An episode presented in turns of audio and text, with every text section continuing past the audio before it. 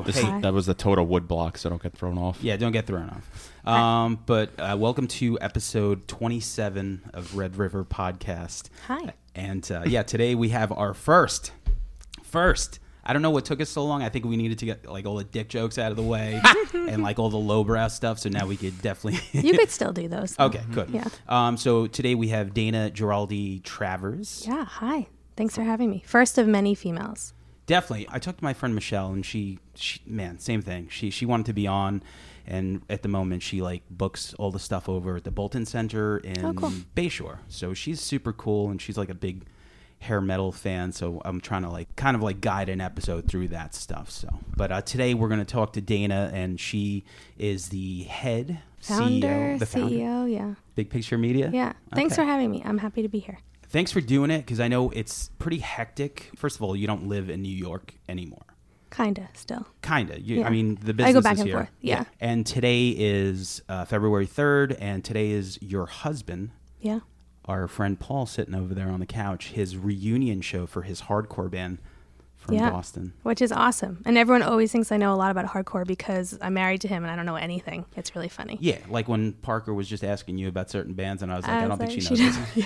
And then I don't know anything about horror movies either. I'm afraid of everything and scary music scares me, so yeah. What was the last horror movie that you saw? Old 37.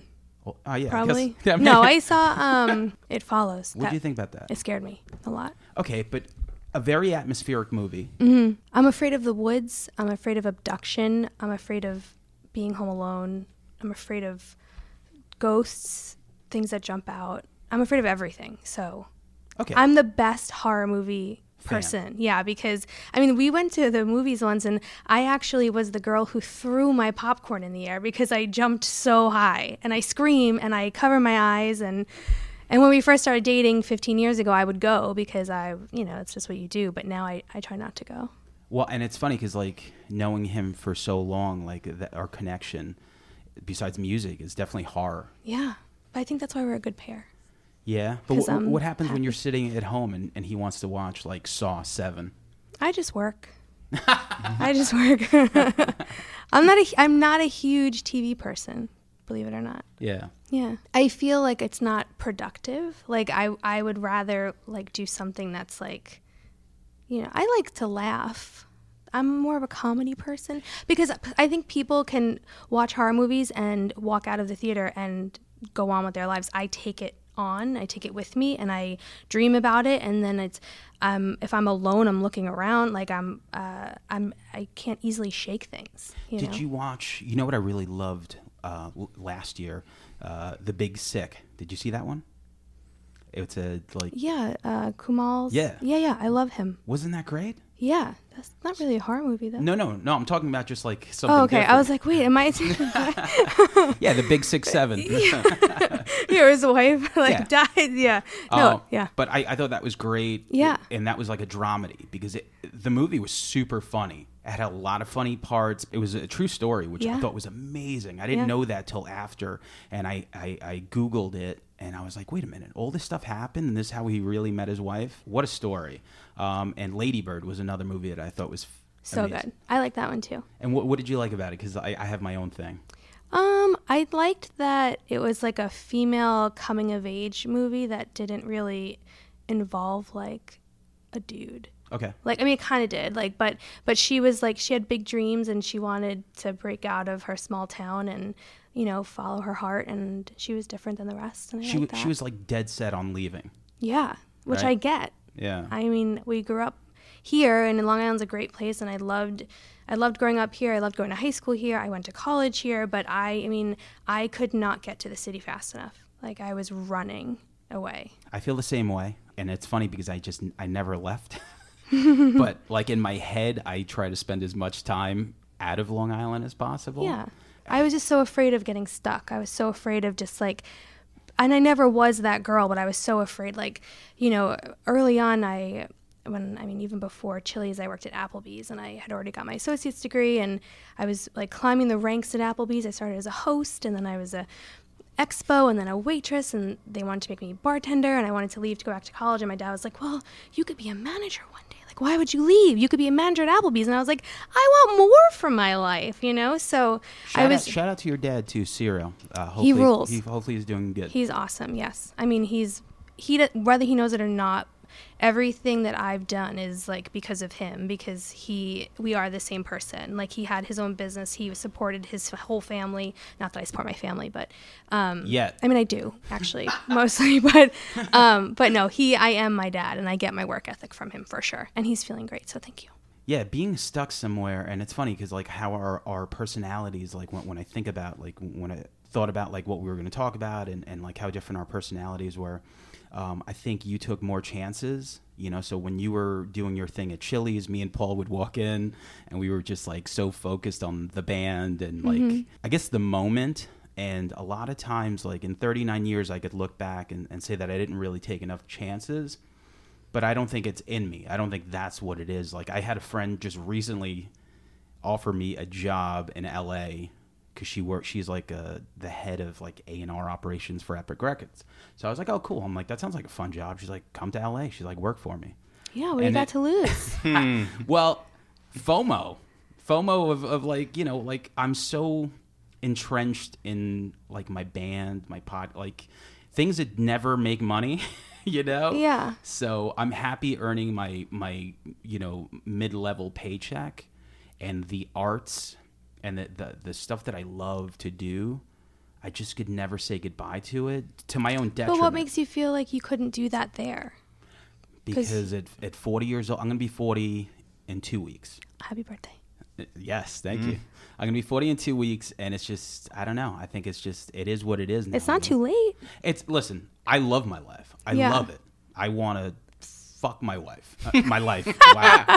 Hold on. Wow. Hang on a minute. Hold on a second. I love my life. It's a family show. I love my life. Looking at certain things where it's like, I feel like music and movies were such an important part of my life that I feel like if I had to do it over again, I would somehow, you know, probably when you were going to school, I'd be like, oh, let me see what Dana's up to. But me, like, I was just content. But I feel the same way. I feel like I wish I would have moved to LA younger, because when we moved to LA, we had a 6-month-old and I was already 32, and I would look at everyone and be like, wow, these people are going to college with the ocean right there. They can surf. I you know, things that I didn't get a chance to do because I was so focused on my business. And my business was my baby before I had a baby. And then I had to figure out how to incorporate my actual baby into my business baby. And that was a real struggle for me. But like, I do wish that I had a little bit less, like, I envy the California lifestyle, and I envy. What is it about that lifestyle? Because they're really carefree and they don't pressure themselves, and it's almost like they have like, I had a really hard time finding people with solid work ethic out there, like when we started the company out there, because it's like the sun's shining and you just want to be outside and be, you know, more free spirited, where I'm just like nose to the computer, grind. Like, I wish I could be like, oh yeah, I'm my own boss. I've never taken a day off to just like do nothing ever. Yeah, it's almost harder to do it at that point when you're your own boss, because it's just this is your baby. This is it, you know, like you gotta, no one, it's not like you're going to pass the ball to someone. And I'm sure you have a team of people that work for you. Yeah, and they're awesome. Yeah. But I have friends who have started companies that they start them for the wrong reason, and they start work at noon and they day drink, and I, like, to me, that's like so shout out foreign. To those guys that are probably drunk right now. Nice. How's it going? And I always say I'm the worst boss I've ever had, because I'm so hard on myself, you know, and I also was really never afraid to fail, because I knew if I did fail, I would just like pivot and try something else. So that, in regards to taking chances, I'm always like, yeah, why not? Just is that your upbringing? Like, were your parents like super like involved in your life? Because I had no one. Oh, Sam. Sam needs a hug. No, tell me. No, I need a hug. No, yeah, my family is incredibly close. Like, they've probably texted me 12 times since the podcast has started. So are they going to come see Paul sing hardcore music? Yeah, everyone. They all are. They're all coming. Yeah. Not my parents. You better not fuck up. Because they're watching my kid. But no, my family is very supportive. And were they like shocked at the accent that Paul had at first, you know. Oh yeah, he walked in because he was my brother's friend, so that's how he got into my family. Oh wow! And that's not good because you know Chris. My brother. Yes, he's great now, and I love you, Chris. He's sober like 3 years, but I feel actually I'm not even gonna say it, but I was gonna say I think I could edit. You could say it. I could edit it out if you if can I'm wrong. Say it. But I think he came to see my band play at the Brick House the first night that he went on a date with his wife. Oh, Ashley. Yes. Yeah. Oh, cool. I think that's what it was. Cool. So. That's awesome. And if it's not, I'll get clarification. Which band? Plain Dead. Cool. The only got it. The Carlos Danger stuff still going on, but growing up was like music, like always like a big thing for you. Yeah, for sure. My brother was always really musical, like always was in bands, and Chris is older. Chris is older. Yeah, he's 4 years older than me. Okay. So that's good. So he has all the entry. Yeah, but he was goth. Like, he was industrial. He was, like, in that crazy band Terminal sect. So terrible music. Yeah, so he thought that my music choices were so pathetic, and he would make fun of me so bad because I loved pop punk and all that stuff, and he would just be like, it's so cheesy, it's so generic, and it's so lame. And I'm like, you're wearing tights. Like, okay, like, let's all just, like, take a moment here. But he... Sorry, bro, skinny puppy sucks. It was like KMFDM. Like, I just remember his stickers, but he did take me to my first concert that I ever went to, which was Green Day. Okay, that was my first concert. Yeah, and it was an S Coliseum, and the like hockey rink. We were like sitting in the bleachers, like around the hockey rink, and when the lights went down, and without telling him, I rushed and I jumped it, and I like ran into the pit like an idiot, and and he chased after me, and the guard stopped him. And he's like, I have to get my little sister. She just ran in there. So they let him. And then I was like, I want to go to the front. And he like put his arms around me, like barreled through the crowd and got me to the front. Yeah. And then I got kicked in the face and got my glasses broken. Oof. And then I had a panic attack, passed out, and got crowd surfed to the front and woke up like in the hallway. Like, and he's like, what the fuck, Dina? And I was like, I don't know what happened. Was that the last show he took you to? Probably, yeah. First and last, but My sister wanted to go, I don't know why, because she didn't listen to Slayer, but one day she's like, I want to go to Slayer. And I was like, okay. So we all went to the Roseland, and that was her first show, and it was like mayhem. And like the biggest dude there, shout out to Matt Mulligan, was like watching over her, and he was just like, he's like the size of like this... hotel room.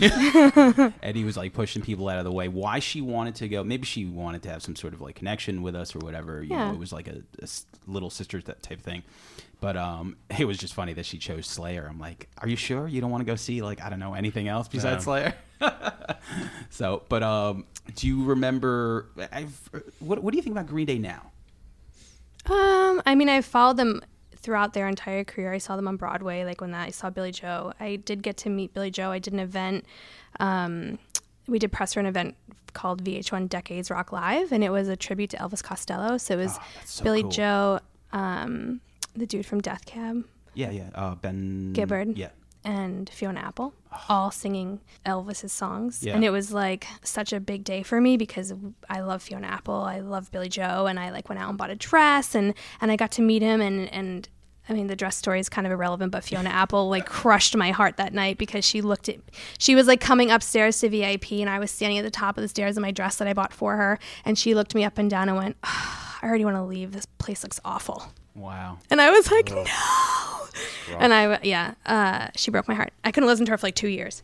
But Billy was very nice. And I tried to tell him everything that he meant to me. And he was really sweet. He kissed my hand. I met his wife. Do you think it's just because like people like that come from like such a punk background that they're not, you know, grounded in like bullshit? Yeah. You know, like they come from just like this, as far removed as they are now from it. Right. But I feel like when you grow up like that, you know, you're not like an automatic star. Like those guys probably played shitty shows for like 6 years. Oh, yeah. I believe that. And I actually see it in my bands. Like my bands that were not manufactured, that's actually did the climb and like had a trajectory and started small and now they're big. Like I see them with their fans all the time. And I'm like, you're awesome because I am a fan of your music, but I've also been this girl. Like, you know. And so. I think the bands that we looked up to like at the age that, you know, that young age, like, man, I never had the pleasure of meeting many people, but like I would be kind of bummed. There was one time, and just recently, and it's funny because I was like old and I met the dude from Sam I Am once. And you love him. And I don't know. I know you love him. Paul has mentioned that. Yeah, before. I'm like he was kind of. I mean, I guess he's kind of awkward to begin with, but I felt weird. I was like, I'm gonna fanboy on this guy. No one else, and nobody better be looking.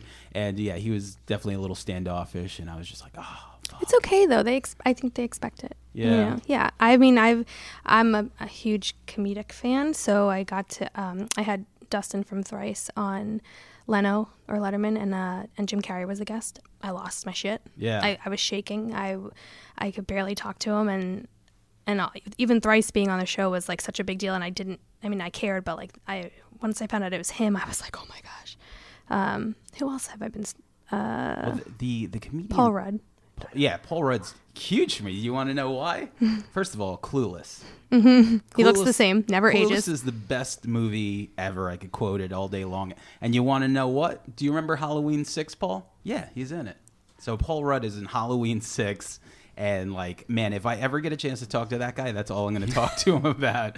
I'm going to be like, you were Josh in Clueless, and you were fucking in Halloween 6. That's all that matters. That's it. And I thought Role Models was good, too. Great movie. Great movie. Yeah. I love him. And I was so nervous that we were at Sundance, and we had a client that was in, like, the Hollywood Reporter, like, suite to get her makeup done, and I heard him talking. I heard his voice behind me, and I looked at the girl that worked for me, and I was like, is Paul Rudd standing behind me? She was like, but the exact same thing happened 15 minutes prior with Zooey Deschanel behind her, and she freaked out because she loved her. So I got to get a photo with her and Zooey.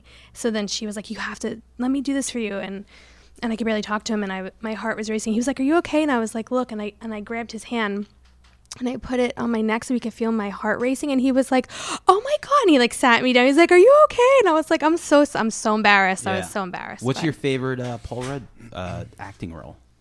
I love Role Model.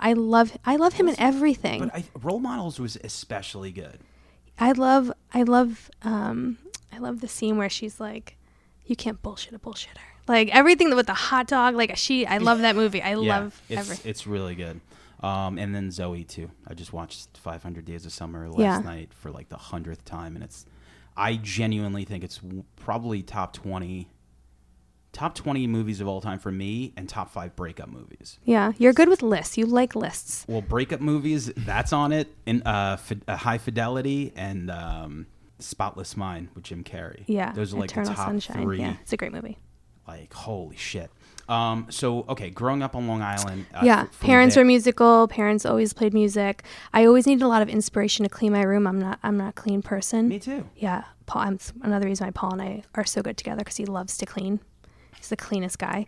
But I always would just have to put music on to get motivated. A soundtrack. Yeah. I need a soundtrack to fucking wash dishes. Yeah, yeah. I feel you. So yeah, music was always there. Always. I loved it. And I was the girl that like, I always felt like I never wanted to be one thing. So like I was a dancer and I was a cheerleader, but I was the cheerleader that wore my like Rancid t-shirt over my cheerleading outfit. You know, like I was friends with everybody, and I loved the way that music made me feel. And I was the one that always brought music to my friends without even knowing that could have been a job one day. But I was always like, oh my God, you have to listen to this. And like, I would make my friends sit and listen to like a harmony. They'd be like, okay, you know. That's awesome, because most people can't pick up a harmony, but man, when those harmonies hit, they're really awesome. Mm-hmm. You know? Yeah. So you're such a music fan. Like, did you think at an early age that you wanted to be involved with music on any level? Did you ever want to play in a band, or did you just it would have been my dream. It would be my dream. I can only play one song on guitar. Mm-hmm. I could play Queensrÿche Silent Lucidity. That's all I could play. Yeah. It's a good one. No, I love to sing. I love to sing so much, and I got my associates in theater. I thought I would do like Broadway, but then I started to get crazy anxiety, and like I wasn't a huge fan of being on stage anymore. Like all these weird things started happening that I never had before, and I was like, you know, maybe I'm better behind the scenes. And I realized I am. Like that's where I'm supposed to be. But when did you realize that? Like when I was getting my degree in musical theater, and I was like, I should at Suffolk. Okay, my associate's degree. But I would love to be in a band. I mean, that would be so cool. But I also I'm not good at like being on the road, like touring. Like I would not be. I'm like way too prissy for that. I did 2 days on the Warp Tour this summer, in the nicest bus. He went. Oh, did you? What? To the Warp Tour. I did. Yeah. This summer. Yeah, it was awesome. Yeah, it was great. It was awesome. Were you on the actual tour? No. Oh. I just went as a fan. Oh, got it. Yeah. But I was kind of bragging to everyone like, oh, I could do this.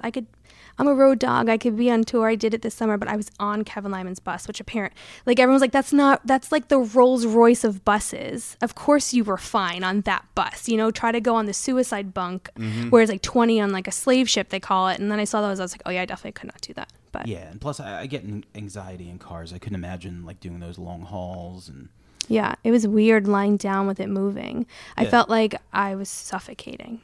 It was crazy. And I had the condo bunk, which was like extra high and long. So it was nice. I can't complain. What do you think about Kevin calling it quits after this year? I mean, it's incredibly emotional. I knew it was coming. He told me summer last year, and I tried to convince him otherwise. Like, he's my mentor. He's my idol. He's everything to me. And I saw it physically draining him. He could not do it anymore. He can't do it anymore. He does everything. He is like to what I am to Big Picture, to like a group of like 15 girls, to this entire tour. And like, yeah, it's heartbreaking. I mean, he's not done though, just so you know. Do you think it has something to do with just like the climate of, first of all, people don't sell albums, so everyone's on tour. Right. Everyone's on tour, everyone's chasing the same nickel, and then from there, like every summer, there seems to be, like before it was just Lollapalooza, it was Warp Tour. It was like maybe like 3-4 festivals, now there's like, you know, Bumblefuck Festival. Yeah. And fucking. And the straw that broke the camel's back for him was like he went to a music festival and there was like a Botox tent. And he was like, I can't compete with this. Like, this is insane. What am I doing? You know, like. I need to let that one sit in for a minute. I can't even. Like, where was that? I think Bumbershoot Festival or something. I don't know what that is. But yeah, he's tired. He wants to do different things. I mean, he's been doing this forever. Like, he was the production manager for Metallica. In the beginning, like, he has seen some shit, you know, and he's older now, and he's a legend. What is the end result for like someone like that? I mean, I always just wonder, like, financially. I mean, does he have to do anything? Not to get into his. He's got a bunch of different projects, so he's a partner in Haley Williams' hair dye company, Good Dye Young. Is that the Paramore girl? Oh yeah. Okay. And he's got Forfini, which is his production company, so he does a lot of different festivals too. And we're just about to announce on Monday, early scoop. I don't know when this is going up. I'm gonna put it up probably. What's today? Probably sometime next week. Okay. Well, we're going to announce this opioid initiative that he's doing. It's called Preventium, where it's going to launch on Warp Tour, but just to get kids to basically stop taking pills. And it's an app where you could like build up points and meet bands. And well, it's an interesting thing too with the opioid thing, because I got clean in '98. High five for Sam. So, but now, you know, I'm so out of the loop until I look, and it seems to be like an issue now. Oh yeah, especially with like certain artists that maybe like promoted a little bit more. Which yeah, Lil Peep. See, yeah. Lil Peep did, yeah. So those are those newer. I don't want to say hip hop because I'm such a hip hop. They're SoundCloud rappers. Yeah, that's what we call. Because I was gonna say I'm a little bit more traditionalist when I think of like Eric B and Rakim. Like, that's what I think of hip hop. I still fuck with like Joey Badass, ASAP Rocky, that whole crew. But you know, like, just I love the new stuff. But like when I listen to stuff like that, it just sounds like a different version. It's like emo rap. Yeah, it's something completely. Yeah. It's like this newer hybrid type thing that they do, and that's fine. Good for them. They found an audience, and more power to them. Mm-hmm. But it seems like they are kind of like the hair metal, like the Motley Crue guys now. You know what I'm saying? Because Motley Crue was like shooting dope, like running over fucking people with their car. Yeah, I spent. There's a whole group of them, like. Lil Aaron and Wicca Phase and all these people I didn't know, and they all played Emo Night Day Festival in LA a couple months ago, and I got to meet all of them. They're all lovely, but fascinating, because what it is like hip hop is like the language of the young kids now. It's such a youth-driven music, but some of these kids grew up listening to what would be considered emo music. Yeah, so they somehow took that spin. And they made it something different and something new. Mm-hmm. And it really connects, you know. And people are looking for them. Like, some of the managers of my biggest clients are like, do you know who's, like, coming up in the SoundCloud rapper world that I could work with? Like, send me anyone you have. I'm looking to sign them. And I'm like, okay, I don't know any. What does signing mean today? For a management or a label? for both? Let's do management first. Management, I mean, usually it starts with like a development deal where, you know, it's like a handshake where you're... What do they look for? Fan base? Yeah. Yeah. I think, you know, they look for interaction with fans, how that happens. They look for touring because the money's in the touring. You know, quality music. Someone that can write something in the studio and then also play it on stage, which is an art that's like sometimes doesn't happen. People can't recreate stuff on stage that they do in the studio. You know, small amount of band members, the better. Like yeah. No 10-piece, like no manager wants to touch that, you know? I notice, because even like now, like certain bands that go on tour, like I saw Built to Spill last year, and they were a 6-piece, and they played as a 3-piece, and I'm thinking it's just like that climate. It's like, okay, do I want to pay... It's more hands in the pot. Do I want to pay 3 people yeah. or do I want to pay 6? And that sucks, mm-hmm. you know? But, and I just bought Misfits tickets. What do you think cool. about that? You know, someone asked me about the Misfits yesterday. I don't know. It's not my thing. So basically they're a band that from 1977 to 1983, and obviously they're doing some reunion stuff. And I guess everyone's kind of upset about the ticket prices. So they ended in 83? Yes. Yeah, so they ended like when I was born. So what do you think of a band coming back and having general admission be $300? What? Yeah. That's bananas. No way. I would never pay it. Yeah. I would never pay it because I'm jaded, but also because nothing's worth that much money. I would rather eat a delicious meal than pay $300 for that. I'll just watch it on YouTube. I thought you were going to say I would rather eat a shit sandwich. She just said it. I would just rather watch it on YouTube. That's pretty much how I live my life these days. Fuck that. Yep. Definitely. And now with like Twitch and all these other live streaming options, like you're never going to have to go to a concert again, which is so sad, but. I'm there. I'm out in the fucking streets. I love it. Yeah. I love being a part of it because I love it. You love being in the audience? I love it. Yeah. I love every part of it. I love being in VIP up above where I'm safe. Okay. Every now and then when I know the band playing, like I can do that. But whenever I don't, like we went to Riot Fest. That was fun. That's awesome. Whatever it is, I'm all for it. So do you get in the pit? Like do you? No. You're just in the back of the room? Yeah, I'm in the back. I just like, you know, like yesterday I wanted to go see Black Rebel Motorcycle Club at Brooklyn Steel. But today we're going to go watch Tension, Reunite, and Grudge Holder. I can't wait. My buddies are opening up. Agony Kings. Oh, those are your buddies? Yeah. Another band, Gutter Life's playing. Yeah, they're cool. I hate going to bed. Got it. I'm the same. I mean, I saw 4 bands play last night. Yeah. You know? I mean, they were all clients, but still, it was awesome. I had a great night. You know, it's I feel like life. And just talking about the like live stream aspect, so and how much it's crossing in. So last night I had Billboard come to the Neck Deep show, sold out PlayStation Theater. Wow. 5 minutes before the band took the stage, Billboard went live, interviewed the band, and then followed them to the stage and recorded the first song from the side of the stage. And within 9 minutes, and this is like international, had like 25,000 views of people eyeballs watching this, which is insane. It was so cool. And that's great for like a business aspect. Yeah. You know, and to get eyeballs on the band. Because they're an international band. They're from the UK. So they're in New York City playing out and like sold out show in Times Square. Like that to us is not that big of a deal. But think of it. If you're not from New York, if you're from Middle America or you're from across the universe, like New York City, a show sold out. Like you got a backstage view of what that looked like. That's so cool. Yeah, absolutely. You know? Yeah. And I think you know, it's just so much technology. You got to stay relevant. Yeah. Like I think there was an episode of Portlandia where they were going to festivals using like drones. Yeah. Yeah. Yeah. You know? Yeah. They were wearing the heads, like the giant heads. Yeah. Yeah.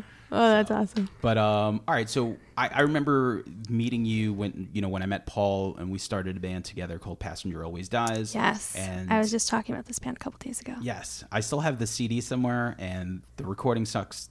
Total dick, but the songs were fun. Yeah. And Paul, I was your biggest fan. I loved it. I think my biggest mistake was having 2 bands at the same time. Yeah. And not focusing on one, but like we were like so young. Like, yeah. You couldn't tell me shit. Right.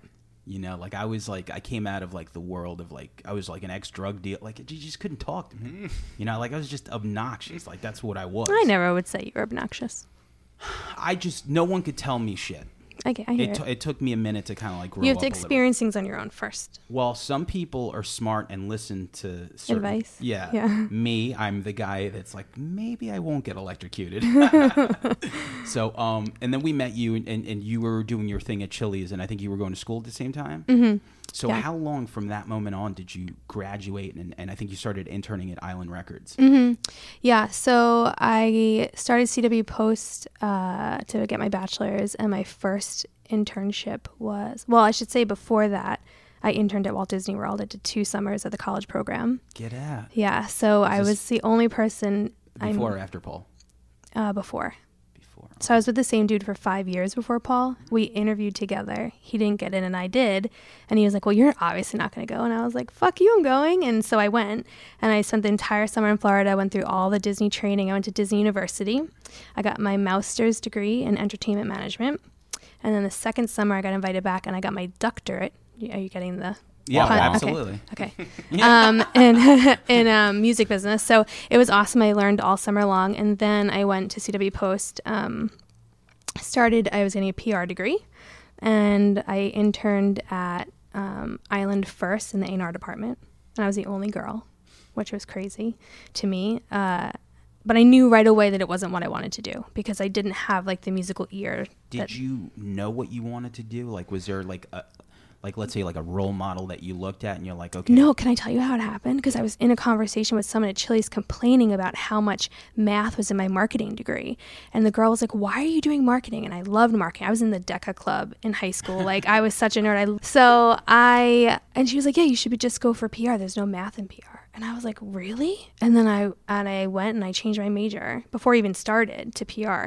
And then I was like, this is exactly what I was meant to do my whole life. Like, I am just a publicist. I'm good at, publicists are really good at multitasking, but being very positive and being able to, like, spin things a certain way. And I was like, oh, this was exactly what I was supposed to do. Which obviously stands for public relations. So if you could describe what exactly that means, how would you describe that for, like, let's say music? Yeah, what a publicist does? Yeah.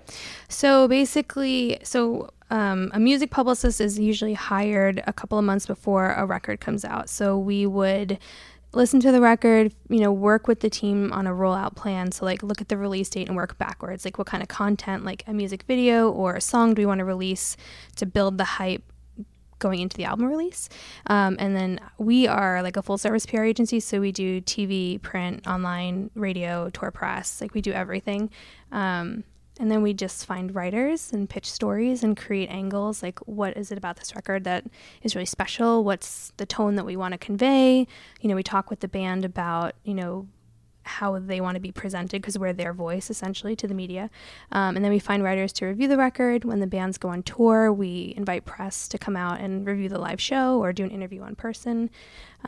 We set up press days. So when the band comes through New York or LA, that's what I did yesterday. It's just a full day of, like, meet and greet sessions. And then just communicating, like, sending press reports of, like, what's been confirmed, what's pending, why press are passing, connecting phoners. It's a lot of work. Yeah, a lot of work. It's a lot of work.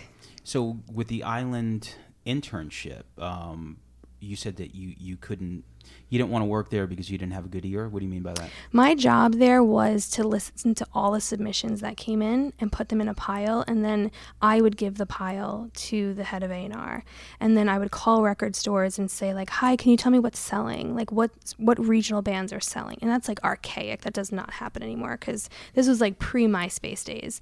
And I just knew, like, listening on meetings and stuff, like, they would be like, oh, this song... No, like, this song needs more this, or that they have to go back in the studio for that. And I was like, this isn't what I want. I don't want to be listening to, like, stems and figuring out what works and what doesn't. Wow, that's interesting. So how would these, like, songs come in? The submissions, people just mail them in unsolicited and just press kits and CDs and tapes and whatever. And I would list. And I found a band that I still talk to today called Spider Silk Dress that Paul just used their song in a short film he did. It's crazy. Cool. Yeah, that's awesome. But I tried to get bands signed all the time that I thought were great, which leads me to, like, probably my future. Like, I might start a record label soon. It's kind of what I'm thinking about doing next. That sound like it's almost like I'm going to tell you what I'm going to liken that to. It's just I had an idea for an episode where people told tour stories. Mm. Yeah. And compile it into like a 90-minute episode. So every person would do like a 5 or 10 minute funny story that happened to them, even if it's 3-minute story, as long as it's funny and relevant to touring or show related. I like that. And then while I was like thinking of compiling it, I thought to myself, like, because I do like all the tech stuff, so I'm like, do I need more work? Like, what am I doing to myself right here? Like, what like. It's going to sound cool, but how much work do I fucking need to do? But if it's something that's going to benefit you in the long run, it's worth doing. Oh, yeah. My problem is I don't know how to say no to other people. So in addition to my massive workload, I try to save the world and I try to help everyone and be everything to everyone. So sometimes like I have to, or like Paul will be like, hey, like you don't have to do that today. And like it will derail me from my work for an hour because I'm trying to help someone, you know? So then that's when you should be like, do I need to do this or can this wait? But if it's going to benefit you and you want to do a tour episode, do it. Yeah, no, I completely agree. It's just that I have to, you know, I have a job, so I have to certain things I got to do, so I only have like a certain amount of time.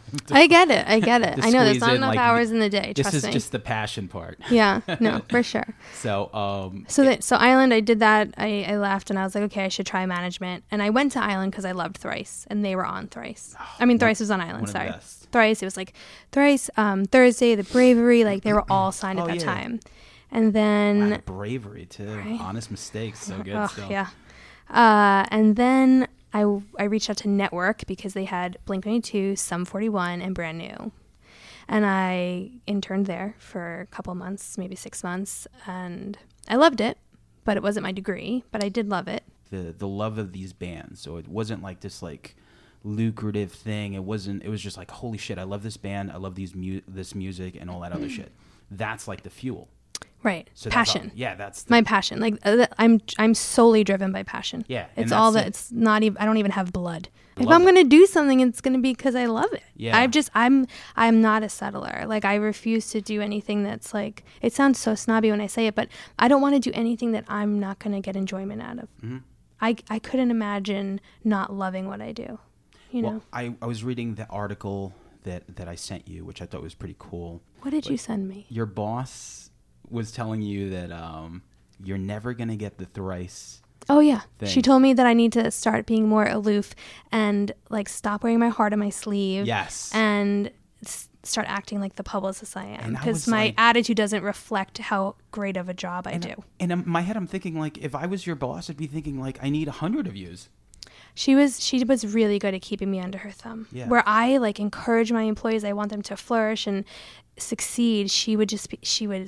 It was almost like a mind fuck. Like she would be like, you're good, Dana, but you're not that good. Like, but she would create such inner turmoil within the company. Like she would assign me secretly to a project that another publicist was on to do a really good job. And then she would make me take it over and make me tell that publicist that I had to take the project. Like it was bad. This was the place before, was this Covers? Yeah. Okay. Before Big Picture. Yeah. Before Big Picture. I modeled my company after everything that I didn't want it to be because of that. Yeah. You know, but. And when did you start working there after Island? Oh, okay. So Island, then Network, then I graduated, got my degree. I didn't have a job for 2 weeks. I cried every day. I was like, why would no one give me an opportunity? And then I got a job at a really, really small PR firm with 3 people called Steven Style Group. And they hired me as a junior to help with the entertainment division. So that was like the boy band Dream Street. Do you remember them? Down on Dream Street.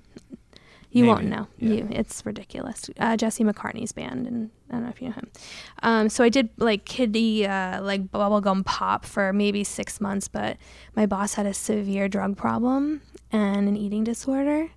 And so he would take cans of salmon from the 99-cent store and eat them in the bathroom alone on the toilet. I mean, the things I saw. Oh my God. And he would do cocaine in the bathroom. Like, and I'm such a good girl. Like I ended up running the entire company within 6 months. I took over the literary division, the candy division, the entertainment division. And I was like, this is insane. Like, he's not coming to work. Like, I'm covering for him. And I was like, I think I should get out of here. And I did. Did that help you, though, like, with everything? Because, like, you're doing that job, and, like, I would imagine that's almost like training school for you. It was, and I was commuting from Long Island mostly for for 2 months I did, and then I was like, I can't handle this, and brutal. We moved to the city. But okay, so I was there, and then I applied for the job that we talked about earlier, and I got hired there, and I was there for a couple of years, and then I was like, I gotta go. So in 2007 I started Big Picture. I was 26. I had not yet quit my job. I didn't have the money to hire an attorney to do all the legal paperwork, so I just read. What legal paperwork? Like filing, like for a C corp or an S corp, or so basically to just like establishing Big Picture, like legally. Like So you're like, okay, I'm gonna start my own publicist thing, I'm gonna start my own PR company. It's gonna be just me, and I didn't care. I was like, as long as I make the same amount of money that I make there, which was nothing, I'll be okay. You'll be okay. I'll be okay. I can pay my bills. Like and essentially at the time, I was like, I just need 2 clients. When I was there, I was working on probably 18 clients at a time. So I was like, I just got to find 2. And then it actually worked out perfect timing-wise, because so many of my projects were ending contractually that I kind of planted the seed that I was going to go on my own. And they were like, yeah, we'll come with you. And that was Circus Survive, The Receiving End of Sirens, Alexis on Fire, Two or 11 Arms. The whole mid 2000. A lot of EVR bands right there. Yep. I had EVR. We still so much for EVR, but so they all came with me, and it was awesome. Scary, but awesome. Yeah, definitely scary. But like you said, I mean, it's, and going back to our conversation, you know, like someone like me, I would have just sat at the other job with life. I couldn't. And I said to my parents, like, again, my dad, I was like, I'm going to leave and start my own company. He was like, don't go. You have stability.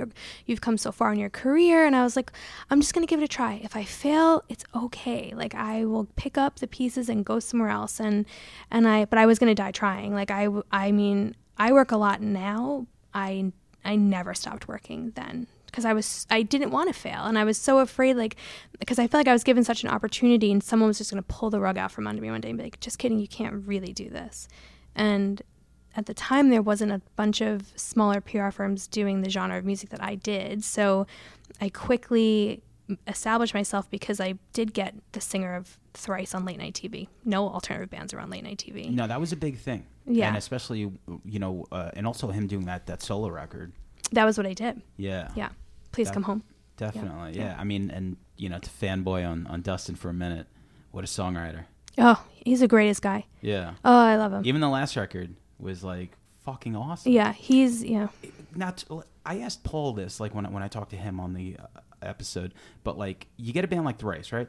And your job is to bring their music, obviously with your PR. They go from Artists in the Ambulance to a record like Vishu, but you weren't involved with them then, right? I started with The Alchemy. How challenging. I always get when the bands are like, we're going to pivot and go to another direction. I always get them when they do that. That was a pivot. Yeah, that was a pivot. That was a challenging one, because they broke it up into 2 cycles. So it was volume 1 and 2 I did first, and then they waited no time to release 3 and 4. And print at the time was very important, but page space is important. So you're not, as a journalist, going to cover 1 and 2 and then 3 and 4. So I struggled with getting coverage for 3 and 4, but I really think as a publicist, it's my job to tell the story properly and to have good relationships with the press. So I take my time when writing. I really build my relationships so that when I go to someone and say I've got something great, they listen to what I'm saying. So it's never like oversaturation of me pushing mediocre bands on them. I'm really selective about who I work with, and I only work with bands that I love, because I think as a journalist, you can hear the bullshit in the pitch. Well, that's the whole thing. If you're not passionate about the band, it's going to be a really hard sell. It's going to be a hard sell, because you're not like, unless you're like, an amazing actress. But at that point, why? Right. Well, and that was the thing. When I was at the other company, I had to work on projects based on budget and not love. So not that I don't love the Spin Doctors, but like, that was my first project. And I was still listening to Princess today. This was like 45 years past Two Princes, though. This was really far down the line. And I had to do, I had to work on stuff. My boss wouldn't let me work on stuff that was like not less than $5,000 a month. And like, my bands didn't have any money. And when the Dustin solo record came through, she was like, oh, you can't work on it. They don't have enough money. And I was like, what? You're going to take my favorite band, like, and tell me I can't do it? Like, I was like, no. Do you think stuff like that is just like a way of her, maybe she noticed something in you that, you know, maybe you were better at the stuff that she did, like almost like in 5 years. She didn't understand my genre. She didn't understand though. Like they did, you know, they did the Rolling Stones. They did like a really, really big stuff and then really great indie. So they did like Arctic Monkeys, Franz Ferdinand, White Stripes, and then like really top tier household names. So I'm coming in this like little scene girl that like loves all this like emo and pop punk stuff, and they just didn't get it. They didn't get it. So I was constantly fighting that fight. Like, let me work on these bands that I love, and they don't have any money. And I was like, but I love them. So to me, as a business owner now, I understand there's a bottom line. You have overhead. You've got salary. You know, I get it. And even my girls, like, I'll be like, hey, you got to take this one for the team. You know, like, we got to keep the lights on. But then if their favorite band comes through and is like, hey, I've got $500 a month, I'm like, of course, do it. Do it. You all get that. You know, if you love it, I want you to do it. Because they're going to be happier at their desks every day. And how many people work for you now? There's 9 of us. Okay. So the company's kind of had some ebbs and flows over the years. So we did open the LA branch of the company when we had the New York division. We had a digital marketing division that we don't have anymore. So there's been a bunch of changes over the years. But some of these girls have been with me for like 6-7 years. They did their first ever internship at Big Picture, and now they're like a senior publicist. It's amazing. Nuts. Yeah, it's so cool. Yeah. And like for digital marketing, like I would imagine that's like a big deal. So like what did that part do? You know, it was one of those things where I was like outsourcing all of this work. So people would come to me and say, hey, can you do our PR and our marketing? And I hated giving away all that marketing work. And I was like, I'm going to hire someone to start a division, and I'm going to find in them what I can trust to have them make an empire under them. And I failed miserably at finding the right person. I trusted people that I probably shouldn't have. I drank the Kool-Aid when they said they were doing this, but in fact they weren't. And I didn't know how to manage them because it's not my expertise. So yeah, I don't know YouTube ads or whatever, all this other stuff. I don't know how to use Photoshop so it was really difficult for me. And I tried with 2 different people and they both failed. And then I was like, fuck this. No. I started a YouTube channel for Pearl, our dog, because she's funny. And I think I uploaded 3 videos and I forgot it existed. Yeah, well, with stuff like that, you gotta, with anything, because there's so much stuff. I feel like all of us, between a podcast, like just everything. There's so much, yeah. Everything is available through your phone. You're all like fighting for everyone's attention. Yeah. So, all right, so you're doing your company, and how did you get involved with the movie? Like, which movie? Old 37. Okay, so did you have faith in your husband? Oh my God, of course. The only reason that our relationship works is because we support one another. There's nothing I can say to him, I think, at this point that would surprise him about like a goal or a dream I have, and I'm the most encouraging for him. Yeah. So I was in fact laying in bed with Paul sleeping when he had the nightmare about the ambulance and being picked up. So I was really there from the inception. And no, I encouraged him to write it, and he didn't go to college, and I was like, who cares? Just figure out how to write it. And he did, and he put his heart and soul into it. He's a brilliant writer. Our second date, when he told me he was in a band, I was like, oh, can I see your lyrics? And I sat there and I read every lyric that he ever wrote.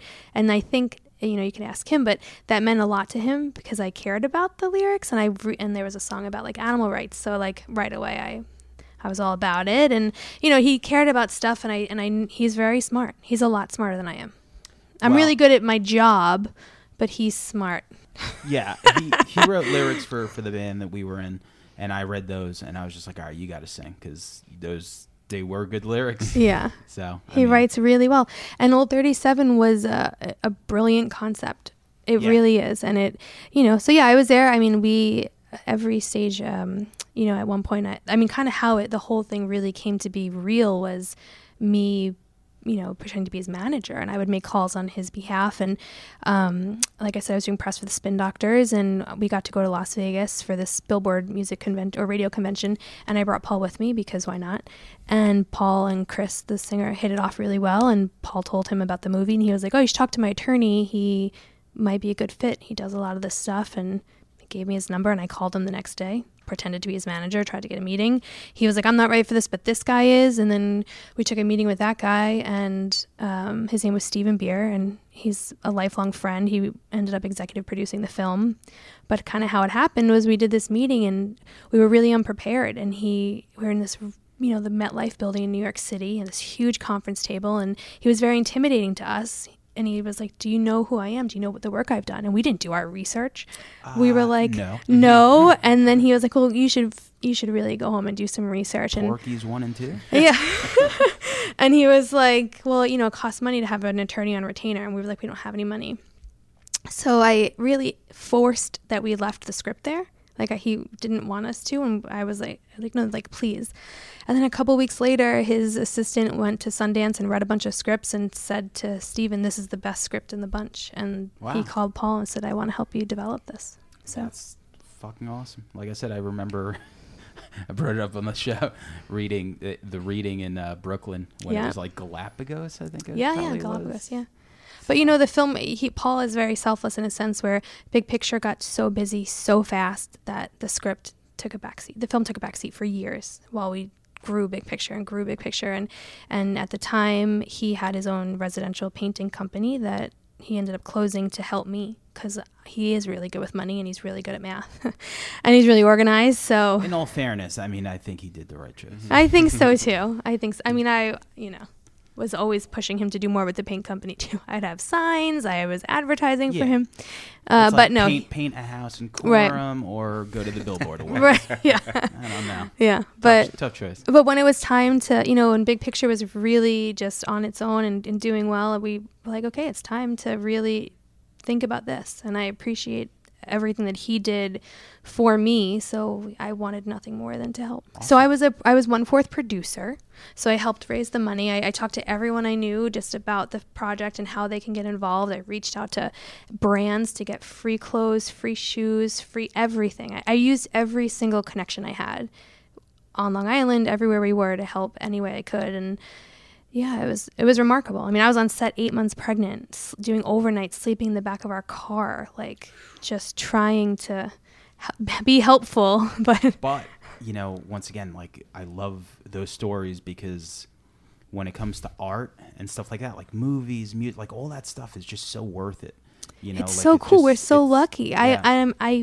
I say lucky, but you know, we've worked so hard, and I've never been given anything. I didn't grow up knowing people in the industry. He didn't. He grew up in a trailer park. Like, we truly had no resources at all. Everything that we have, it's because we worked so hard for it. So I say lucky, but really, it's not really luck. It's because hard work pays off, I think, and being on set, like, watching real actors like read words that he wrote, and like the whole two horror legends, like horror legends, those guys I know now, like two legends, like right, just definitely like crazy. Those are people that we grew up like watching, and everything. And I still haven't seen the Kane Hodder documentary, but I didn't know. Did you see it? Yeah. He saw it. He was in Brooklyn, and I think it was like during the day, and I probably bailed on you. But it was cool. And that was another thing. Like, you know, the film was done and we couldn't afford rights for music. So we hit up all our bands. Circus Survive is in the movie. Thrice is in the... No, not Thrice. No, Thrice. Who? Oh, The Used. The Used is in it. Circus Survive, Shepherd. It all came full circle. It worked. We just got out. Now we're working on the next one, so... Not sequel. Mm-mm. Okay. Mm-mm. A comedy. Is it? How many times did you watch Old Dirty Seven, by the way? Oh my God, I've seen it a million times. And our daughter has too, from like, you know, I mean, obviously in utero, being on set, but Zoe loves the dark arts, man. She loves Coraline, and she loves stuff that's creepy, and she loves to be scary, and she gets it all from him. Oh yeah. Definitely. It's not me. So what's up for 2018 for like Big Picture Media? We're about to announce Warp Tour. March 1st, we announced the entire thing, which is exciting. Is it being billed as the last one? It is, yeah. So it's the final tour. But right now for me, I've got Story of the Year just released their record. I'm doing the new Census Fail record.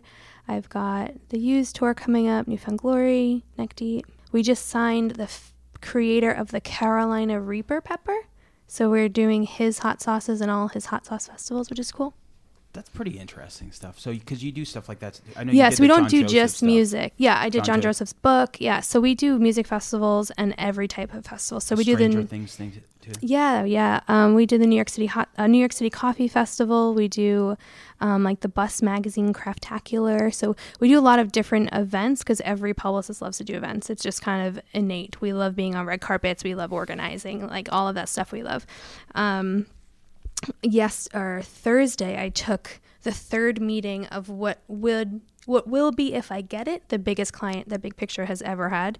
So I don't know if I'm going to get it yet, and I'm too scared to say because I don't want to jinx it. But we'll say it now. Paul McCartney. Nice. Oh, it's not music actually. Well, it is music, but not directly. I was going to say Paul Rudd. Artist. No, but yeah. So no, we do a lot of different stuff, and we, you know, I've been with Two Right Love in Our Arms, which is a nonprofit organization that helps people suffering with depression and self-injury and suicide awareness. I've been with them for forever. 11 years. I remember you were pushing that, and I was like, "What is that?" And then when I found out what it was, I was like, "Okay, it's incredible." Another thing too, can you just explain what Emo Night is? Because we asked Vinny Caruana on my other show. I just had no clue. So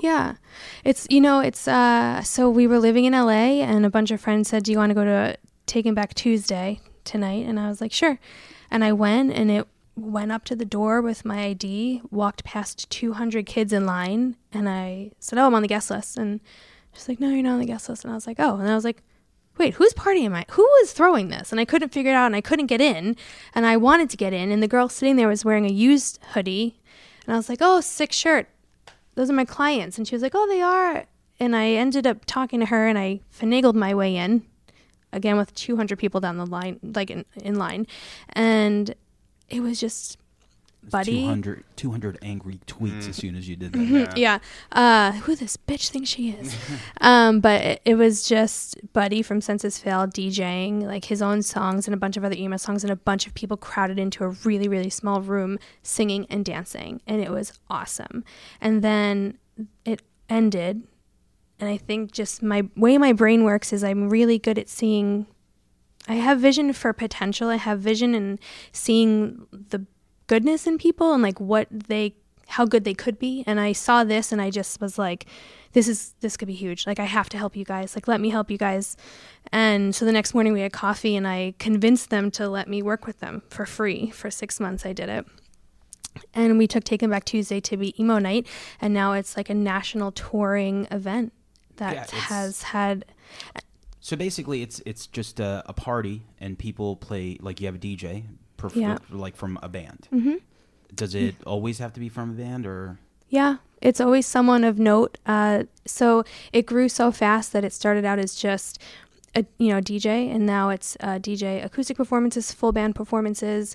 I mean, they do the craziest shit, like mariachi bands.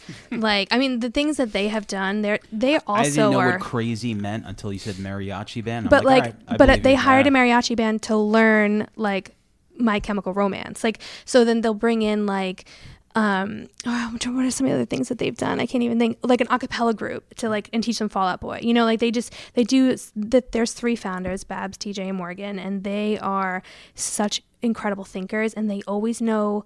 They're those people that know what's cool before it's cool. It's hard to say like tastemakers because everyone uses that word, but they blow my mind every day, and they're so technologically gifted that they make these videos. And just together, the three of them they've become my family, truthfully. Like, I love them as much as I love anyone, and I give them all of my bands because I go to my bands and I'm like, hey, this is a thing. It's happening. It's awesome. Here's my stamp of approval. So then my bands go and they do it. So I opened up my entire roster to them, essentially, and it became huge. Being able to be in a position to help people like you are, or to maybe like assist them. Like you said, you have that eye for it. You watch something, you're like, okay, I have a business that can help you. Because you believed in it. Yeah. Great. And I will do that. And I'll help anyone. Like, if I can, I will. And I say that, like, if I like you and you're a good person, and I enjoy being around you, and you're funny, and you don't take yourself too seriously, and you're not a dick, like, I will help you however I can. This show is help. Relax. This is as far as it gets. And being technologically savvy, like you said, it's so part of the game now. There's no more flyers. There's no more that. It's like Yeah. If you make it to someone's phone, you have a chance. Yeah, they do. They just do ridiculous things like get billboards on Sunset, and I mean, I could talk about them for 2 hours, but they're really funny. I almost forgot your homework. My bad. Yeah, I worked really hard on it. So this show is just like what I love to ask people are just influences, because I love to hear what influenced you growing up, today, yesterday, like, because whether it's records that came out 25 years ago or like I could name 60 albums that came out last year that I fucking love. I never lost touch with it.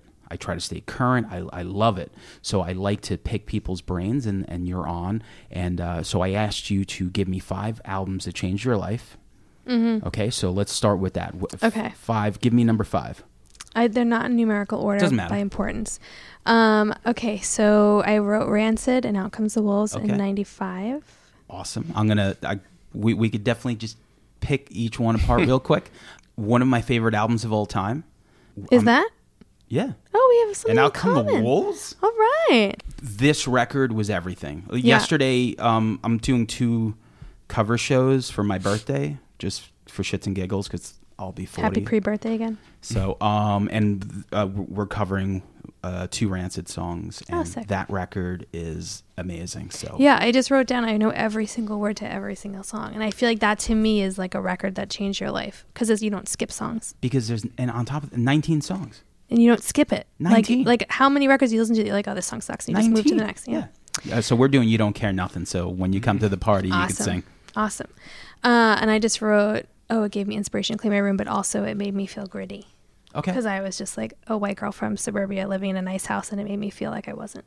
Wow. Yeah, they were pretty disgusting guys from the I didn't know anything about them. I don't even understand what half of the things that they were. I mean, I was not exposed to crazy things at a young age that some people are, so half of the things that they said I didn't even understand. You didn't know a junkie man? Tell me what the story was. No.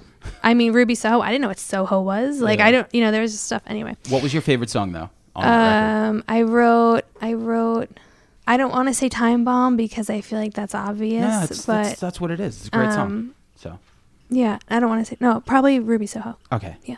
All right. I even named a dog I rescued Ruby because of it.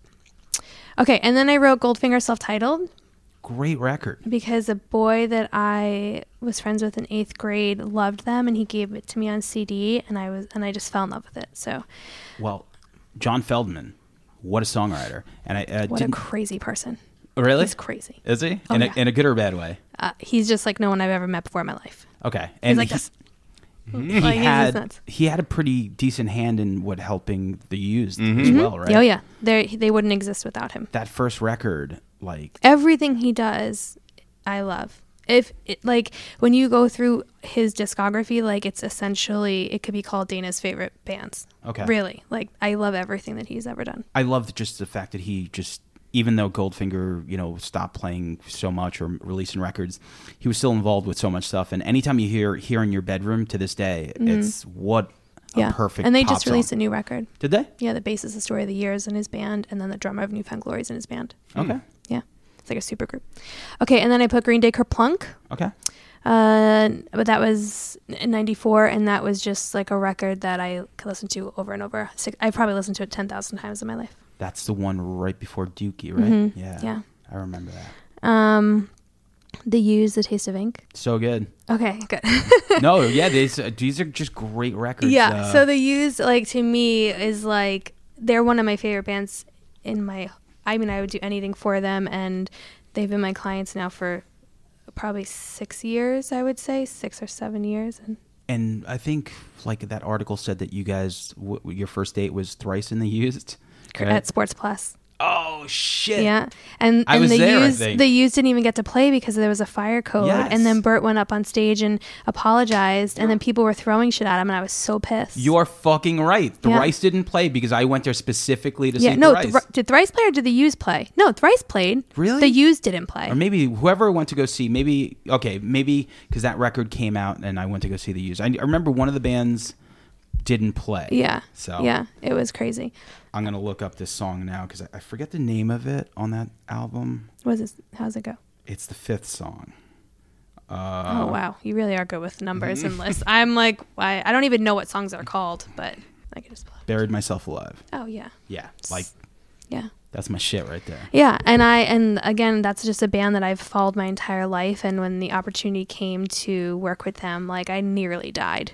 It was Paul and I went to Orange County to see like an acoustic show that they were doing, and Bert was still really fucked up on drugs and whatnot, and was this pre or post Kelly Osbourne? Post. But they're still to this day, I mean, my favorite guys, my favorite resurgence band. Yeah, too. Hopeless Records bought up all those, like, Hopeless Records, aside from having Sam I Am, Taking Back Sunday, Bayside, The Used. Yeah. So Hopeless Records are our clients as well. Exactly. So Equal Vision, Hopeless, yeah. So we do the whole catalog for the entire label. So which is a fucking treat for you, I'm sure. And they're the greatest people. Everyone at Hopeless is so, even EVR, they're just such good people to work with, you know. You want me to keep going? Yeah. Well, you get the last one, right?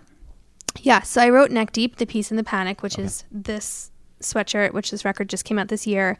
I saw them last night. I spent the whole day with them. And because of who they are. And I just kind of wanted to tell a little story just about, I know we're like totally out of time, but just about this band means so much to me. You're because out of time. we could do this for the next 3 hours. Because they are like the band that bands should aspire to be, because they're such good people and they care about their fans so much, and this record is so good from beginning to end. The energy it shows, the way that they just work so hard, and they deserve everything. And this record came out right around the time when my dad had the heart attack, and I this big moment, it's in that AP article, but they were playing Long Island Warp Tour. I had Billboard coming out for A Day in the Life. I had Nylon coming out to do. I had such a big day of press for them. It was the day after my dad had triple bypass open heart surgery. And my dad was like, "You need to go." My dad was like pushing me out the door. And the singer of the band's father passed away from a massive heart attack. The bassist's father passed away from a massive heart attack. So they knew what I was going through, and when I got there on site that day, like, they FaceTimed my dad, and like just all this stuff that like they just go so above and beyond to make sure that, you know.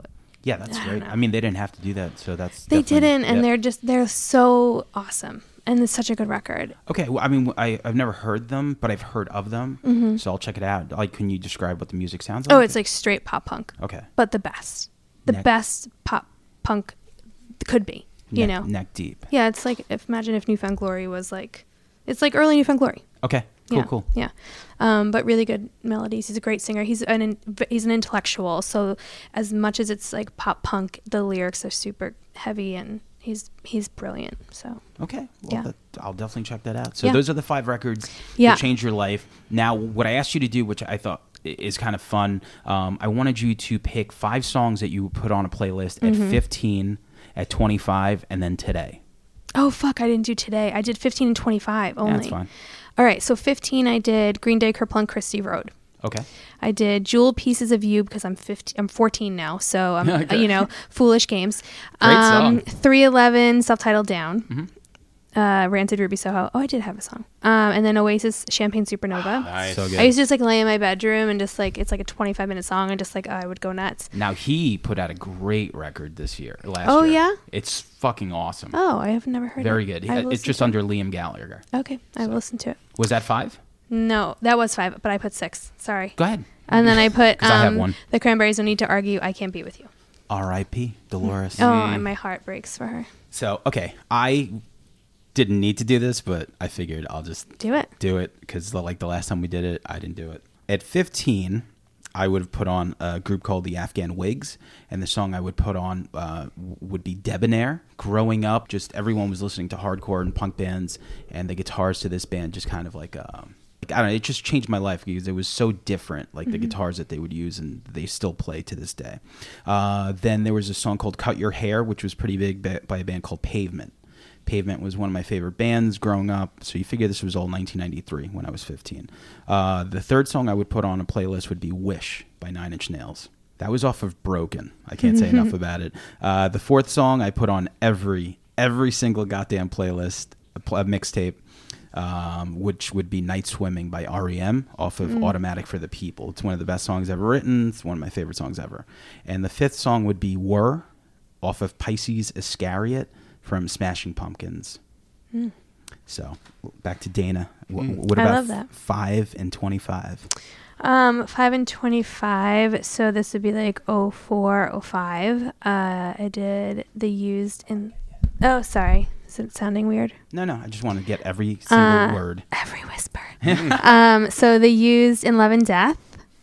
Thrice Stare in the Ambulance. Stare at the Sun. Mm-hmm. I did Brand New, The Quiet Things That No One Ever Knows, because it's like the greatest record ever. And I'm not sour about everything. You know, I have people like, I won't listen to them. What do I do with this tattoo? And it's like, okay, let's move on. Those are just... I know, that's a whole other 2 hour. We could get into that too. The Distillers, Coral Fang. Mm. Great. Dismantle Me. I love her. She's coming back. She was like my strong woman, like... Again, she did Spinneret, which I thought was pretty cool. But I always struggled with like, her can I be like, I wanted to be her, but I could never pull that off. Like, look at me, you know, I could never be that edgy and cool. What do you think about Josh Homme from Queens of the Stone Age stealing her from Tim Armstrong? I think Josh sucks. I don't like Queens of the Stone Age. One of my favorite bands ever. Oh yeah, I know some people that know him. Yeah, I'm not a fan. Yeah. Sorry. No, it's fine. But, you know, whatever. I'm sure he's a douche. I almost guarantee it, but I love his band. And then Finch, What It Is to Burn. Oh. Every single song I wrote because I love them. That song. That was just a huge album when that came out. Great. Yeah. We saw them at the Vanderbilt with like Hoobastank back in the day. They just played. Vanderbilt. Yeah. Yeah, that's awesome. Vanderbilt. That's how Danzig there. And that's it. The Long Beach Double All Stars. All right. So at 25, I guess it was 2003 for me. I was going through my alt country phase. So I would put on the song Camera by the band Wilco. I love that record. Yoshimi Battles the Pink Robots by the Flaming Lips would definitely be on a mixtape. The third one would be Gentleman Caller by a band called Cursive for the record The Ugly Organ, because that's one of the best records ever, and Tim Casher is one of the best songwriters ever. The fourth song would be Why Control off of the Yeah Yeah Yeahs album Fever to Tell. Fucking killer. And then the fifth song would be Gone for Good by the Shins, because Shoot's too narrow. So, and then I'll just finish off with the five that I would put today, and then I'll ask you the same. No, it's fine. I'm like, fuck, let me just sort my Spotify by most listened to. How about that? Do that. So I'll do number one, Jason Isbell, If We Were Vampires. Just one of the best written songs ever, and probably my most listened to song this year. Number two, the Menzingers, the song Lookers. Love that band. After the Party, one of the best records that came out this year. Then I have Head Full of Bees by a band called Racquetball Club, which is Sergey from... Sam I Am and Blair from Knapsack. The fourth would be the Old 97s, the song Good With God, because they put out probably my third favorite album of 2017. And then the fifth would be Black Rebel Motorcycle Club, Question of Faith, because they fucking rule. They have a very cool, like, goth blues sound, and I hate the blues, but somehow it makes it work. And they're a three-piece, and I don't know, I love it. What a fantastic band. So awesome.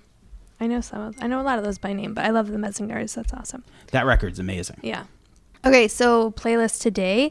So my top five artists from Spotify this year were Paramore, Neck Deep, The Used. Well, I'm going to talk about Creeper. I don't know if you've seen me post about Creeper. Yes. But they're a band that I discovered on Warp Tour that everyone was telling me I needed to see, that sometimes you just run out of time and you don't get to see or listen to every band. When people tell you every day you need to listen to this band, it's like you just live your life. But I saw this band and I was so blown away that I became obsessed with them, and another band that I chased, and now they're my clients. So they are a bit theatrical. The singer's voice is so dynamic. He's got like four voices in there that he does and he switches from, but it's kind of like influenced by like Alkaline Trio, a little bit AFI, a little bit... I mean, the theatrics of My Chem, but they're awesome. And they... When you chase a band... Like, in particular, let's say Creeper. Like, how do you do that? I just go to management. And then, like... And say, like, listen, I'm obsessed with this band. Is it up to management or the band? Probably sometimes both, but... If I was managing a band and a publicist was like, I need to work on your band, you give that publicist this project. You know, like I have been pushing this band before they were because it's difficult with them because they're from the UK. They're signed to like Warner in the UK, so they don't have a US deal. but a lot of the major label bands have publicists in-house, so they don't need to hire an indie. So I'm like an indie. I'm like someone that you pay outside of a major label, because all labels have in-house PR. So you have to find additional budget for me. So sometimes it doesn't work. That's an interesting thing. I've lost bands to major label deals, like bands that were with me from when they were small that I got huge, and then they go and they get signed, and then I lose them. You still keep those relationships, though. Yeah, they always end up coming back because their records get shelves, because their A&R rep gets fired, or they decide that they didn't get what they wanted out of the deal. They go back to an indie, and then I come back. And I think, like in life, with everything, whether it be that you work at a deli or fucking PR, I think as long as you're not an asshole to people. Yeah, and that's really the bottom line in my life is don't be a jerk. Yeah, don't be a jerk. Yeah, I'm not, Definitely. So, cool. All right. I think we got everything. Yeah. I feel like we didn't talk about us doing press for your band and what that was like, going to South by Southwest, but we can do that another time because Paul's going to be naked. All right. Paul's going to be naked. We could do a part two, but thanks to Dana so 2011 for, Playing Dead got to hang out in South by Southwest. Yeah. You got a little taste of what we do. It was fucking great. Yeah. It was the first thing. I still look at this one thing. I'll show you the video. Yeah. I remember when we met you on 6th Street, you had something lined up right away. And as soon as we made a left onto 6th Street, I was like, what the fuck is going on? And this girl was interviewing us, and I couldn't hear a fucking word she was saying. But on the video, it doesn't sound like anything. It was crazy. She wants to talk to me about my band? What? Yeah. Yeah, and I had no answer. I couldn't even answer why our name was Playing Dead. So, all right, cool. Thank you for doing this. We're going to go watch Grudge Holder do their reunion. Tension. All right, cool. Thank you. Thanks.